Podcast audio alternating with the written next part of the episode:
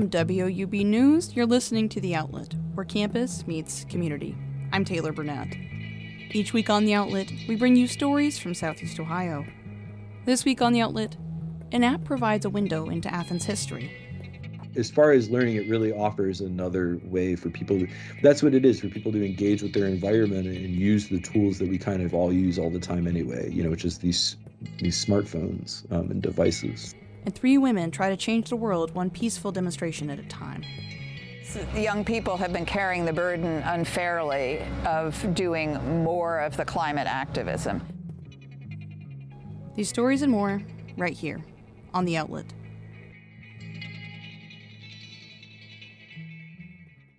Third Act Ohio tries to spread the word to save the environment and fight for equality through peaceful rallies. WOUB reporter Jacob Mata talks to three Athens women involved in the group. Heather Cantino and Judy Smucker have known each other for almost 13 years, and they've been lobbying for change in their community and country ever since. Carrie Gibbons met Heather and Judy around a year ago while attending a peaceful rally. When we did the Coal Baron blockade. Oh, that one. Okay. That, one, yeah. that was April last year. That was when you first met. But All three of them got started in activism at a young age, but in different ways that brought them together later in life. Heather Cantino started at a young age. I started as a kid. I mean, I grew up in a household where we went to um, rallies and marches in, in, during the civil rights movement, and my mother was an activist um, against nuclear weapons. And Judy Smucker did her own research in order to find her way into activism. Um, I read Silent Spring when I was in college, and that was my first introduction to say something's not right here. And Carrie Gibbons found authors early in her life that would point her in the direction she's gone to this day. I don't know if I was around 11 or 12 and I started reading Jane Goodall and I could not get enough of her. I think that was a huge turning point for me. Um, Silent Spring when it came out, E.F. Schumacher, Small is Beautiful. I mean, these things did a lot to frame where I wanted to go. In their most recent peaceful rally with Third Act Ohio, a group of Athens residents called out Chase Bank in Athens for their constant support of the use of fossil fuels. This was in part of a national day of protest with over 100 taking place around the country in order to call out the large supporters of the use of fossil fuels. The three women are close to the Athens community, but there are other committee members around the state of Ohio. Third Act Ohio is a group that pushes to get people over the age of 60 out and rallying, and Cantino believes there is a history as to why it's the older generation. Young people have been carrying the burden unfairly of doing more of the climate activism. Anyone is welcome and encouraged to join the rallies Third Act Ohio coordinates, and it is not limited to people 60 years and older. Outside of Third Act Ohio, all three women plan to continue fighting for change to give children of the next decade a livable future. For Smucker, climate change is the number one problem in the United States. We do know that uh, climate change is the number one, to me, it's the number one issue. If we don't wake ourselves up to what's happening to our climate, Nothing else matters. Gibbons knows that change is hard to work toward and that it will not be easy. The changes that have to happen are dramatic and they need to happen sooner than anybody is willing to do. And it's not going to be not painful. And Cantino wants to continue working on things she's passionate about. Well, I will continue working on climate issues. Forest issues are really important to me. And for the outlet, I'm Jacob Mata in Athens.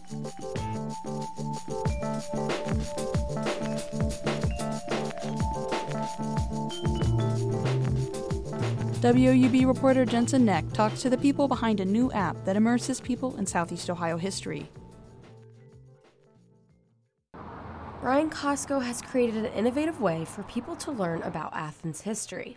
The Invisible Ground app allows users to go to historical landmarks and see what they looked like many years ago. As far as learning, it really offers another way for people to, that's what it is, for people to engage with their environment and use the tools that we kind of all use all the time anyway, you know, which is these these smartphones um, and devices. Koscho has partnered with the Southeast Ohio History Center to make his project a reality the stories that we are trying to tell through Invisible Ground, which is the stories of people of color or people who have been traditionally, their stories haven't been told.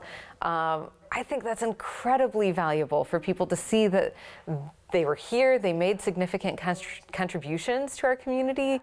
By opening the app, users will have the option to look at the Berry Hotel or the Mount Zion Baptist Church.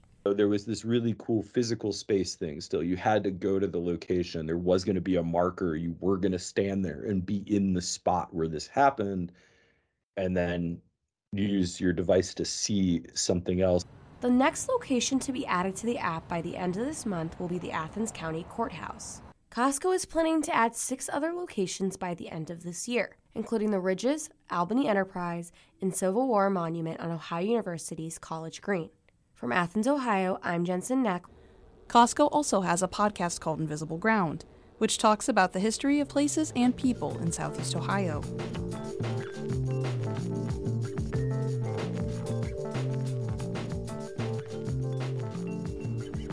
Kayla Bennett, managing editor for The Post, Ohio University's independent student run newspaper, recently reported on Equitas. So, what is Equitas, Kayla? Equitas Health Institute is a nonprofit community health care system, um, and they have 22 locations throughout Ohio. They have one in Athens, located at 8 West Stimson Avenue. They provide all kinds of services to their patients, including medical, pharmacy, behavioral health, um, and a lot more. Mostly, you know, they focus on HIV supportive services and PrEP health navigation. They really take in their clients and help them from the moment they walk in the doors to the moment they walk out and support them throughout the whole process. So, what are some of the barriers to healthcare that people mentioned in these interviews? Yeah, through my interviews, a lot of people mentioned these barriers that come with living in Southeast Ohio. One of the big ones was transportation. Um, a lot of times in other areas where you know it's more urban, transportation is easy to access. There's there's public transportation, but here, though there is that public transportation, sometimes it doesn't reach far enough to get people to where they need to go. Um, so that was a big one. But another one that I learned more about was you know education. I learned that through that education, there is there's this stigma that comes with healthcare. Um, when it comes to urban versus rural as well, access just makes a huge difference. There's many more locations in urban settings that are more accessible and easy to get to. And also, when it comes to an rural setting, I was told that there are fears of possible microaggressions or homophobia um, or ostracization when walking into medical centers, just because people have, there's this fear that healthcare professionals have these preconceived notions that they'll reflect onto the clients that walk through the doors.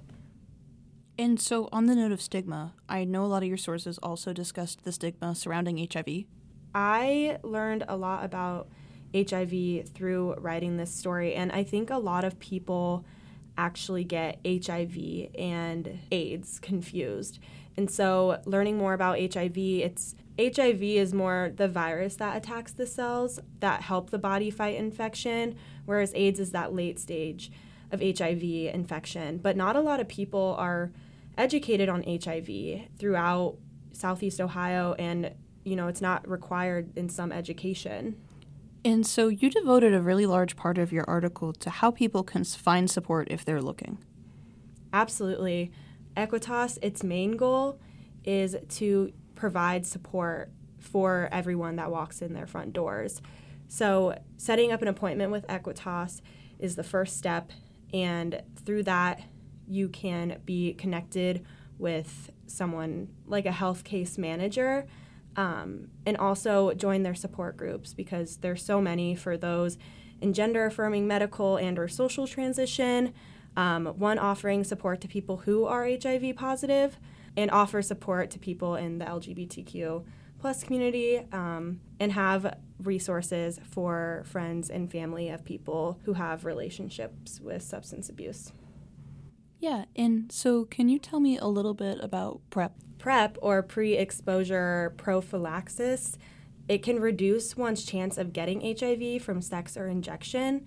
PrEP is for anyone and can actually be taken by anyone if their healthcare provider sees fit. And that is one of those things that Equitas can help link one to. That was Kayla Bennett from The Post. This segment is part of a collaboration between Ohio University's longest running independent student run newspaper and WOUB Public Media.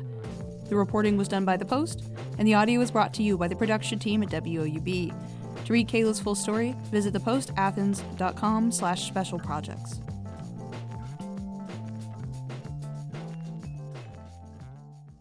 It's time to get in the swing of spring sports. Assistant producer Caleb McCluskey sits down with sports director Aiden Crowley and assistant sports director Maria Manessi to talk Bobcat baseball and softball. Uh, baseball, obviously, they're kind of getting in the swing of things here with MAC starting up. They're seven and fourteen right now, but five and four in the conference, so a decent start to their conference play. They did pick up a big win against Central Michigan in that conference stretch. And this weekend, they're going to be taking on the Eastern Michigan Eagles. So, a good test for them. And they'll be back at Bob Wren after spending a little bit on the road. So, it's always nice to get back home but a big bright spot for them has been Alec Patino. He played really well at the start of the season, and he's just kind of been holding that out throughout, holding that momentum. And then Mason Minzy was a name that we kind of knew going into the season. He's doing Mason Minzy things, Maria. Yeah, this team, um, Central Michigan, was a really big win for them. I know that's one of the top teams in the MAC, so just getting a win in that series was big, and it's been kind of up and down so far, but I think that – obviously there's still a lot of season um, to be played and a lot of series left. So I think with these kind of younger guys, I know specifically pitching wise, they brought in a lot of new new faces. So getting them kind of gel together will be important, specifically in like the end stretch of the season. And then, what is the upcoming schedule for this weekend for our baseball team? So they host Eastern Michigan this weekend. They play Friday, Saturday, Sunday. Since they eliminated doubleheaders this year in the MAC, they will have a game on each day this weekend, and I think that that series back in Athens will be good for them, especially coming back from being at Northern Illinois um, and picking up that series win being back home will be good. Yeah, the MAC's decision to eliminate double headers was definitely an uh, interesting one, but I think one needed for the players to kind of give them a little bit of a break. So instead of those four game series that we've seen on weekends where they're playing a double header typically on that Saturday, mm-hmm. uh, we get to just one game a day, uh, give pitchers rest, obviously, and then give players rest. So it's going to be interested to see kind of how that plays out. Uh, and then another thing that's interesting about that format is the weather aspect of it as well, uh, because we are supposed to get a little bit of rain this weekend. So uh, who knows if one game gets rained out, what they're going to do with it. So kind of keep your eye on that as well. Um, but the scheduling aspect of it, I think, has greatly improved, and I've heard nothing but positive things come from uh, players and coaches out of it. Yeah, I know Craig Moore specifically talked about that preseason, just talking about how that's really going to benefit. I think specifically thinking about like the hot days as well, just having those really back to back games and getting just that short break was really hard sometimes, specifically for players. So I think really seeing um, them have a different format will benefit in numerous ways, like you said, Eden. Of course. And then moving on to our softball team, Maria, I'll start with you. What has the recent softball schedule been looking like for our team? Yeah, so currently they are 15 and 14 overall and 6 and 2 in the conference. I know they've picked up some big wins. They're kind of on a roll right now under um, new head coach Jenna Hall, who returned um, to Ohio softball um, after 10 seasons being away, but now she takes over as head coach, which it's been really exciting to see the team kind of gel together. She was super pumped um, when I talked to her preseason just about the players, their energy this season. I think we've really seen that specifically as of late um, with the kind of win streak they've formed and just some big series wins like against Bowling Green. Got a win against Miami at home, which is big, first conference win of the season as well. So I think things are really just forming, gelling together. But they also have a lot of um, familiar returning faces as well, Aiden.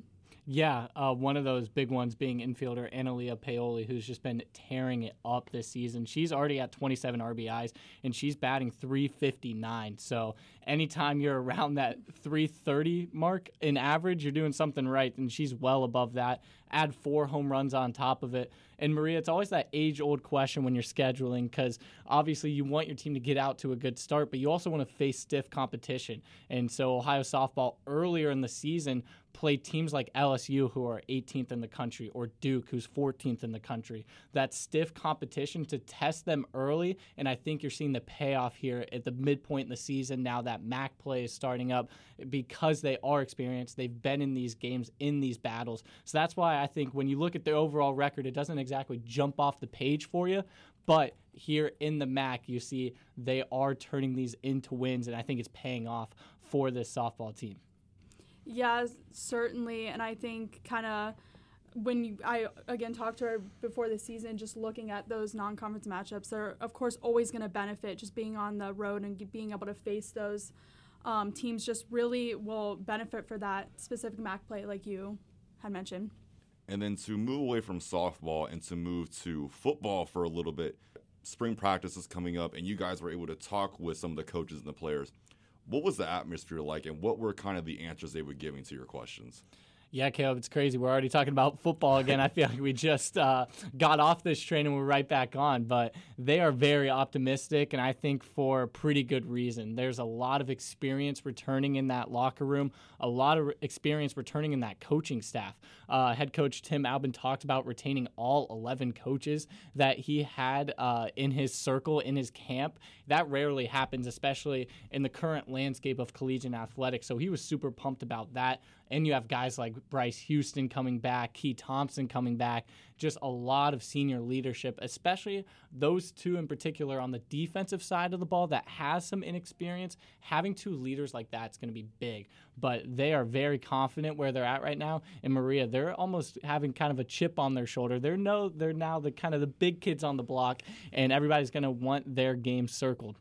Yeah, coach said it, said exactly that. He said he knows that their game's going to be circled come next season. He said in their game in their big win um, in Arizona for the bowl game that they're going from kind of the 100 to the 100 this off season, and I think that that really shows, and you can feel that um, energy within the team. I think that they they know what challenges ahead of them, but they also Sam had said that they are the team that that everybody's going to have to play as well and beat and kind of earn that as and they've earned that this past season with their success and I think that's huge for them kind of in this off season going into next season as well. Yeah, there just seems to be a lot of pressure building going into this season, especially you get a week zero game against San Diego State, who has always been a pretty prominent power, or excuse me, a pretty prominent group of five program in the college football landscape. And then you have the Tim Albin contract extension that just came out. So there's all these factors surrounding this team, so much pressure. It's just going to come down to how well they can deal with it. And I think the leadership is really going to show in those moments. Uh, having people in the locker room that's been in tight games, understand uh, what it means to go out there and grind out a win, I think will be big for this Ohio football team. And we'll have to wait and see on the status of, of course, star quarterback Curtis Rourke. When speaking with Tim Albin, he said he was, quote, ahead of schedule. Mm-hmm. So we'll have to wait and see what his availability is going to be like come August. But I know the excitement's high for this football team, and a lot of interest is going to be on this Bobcat team.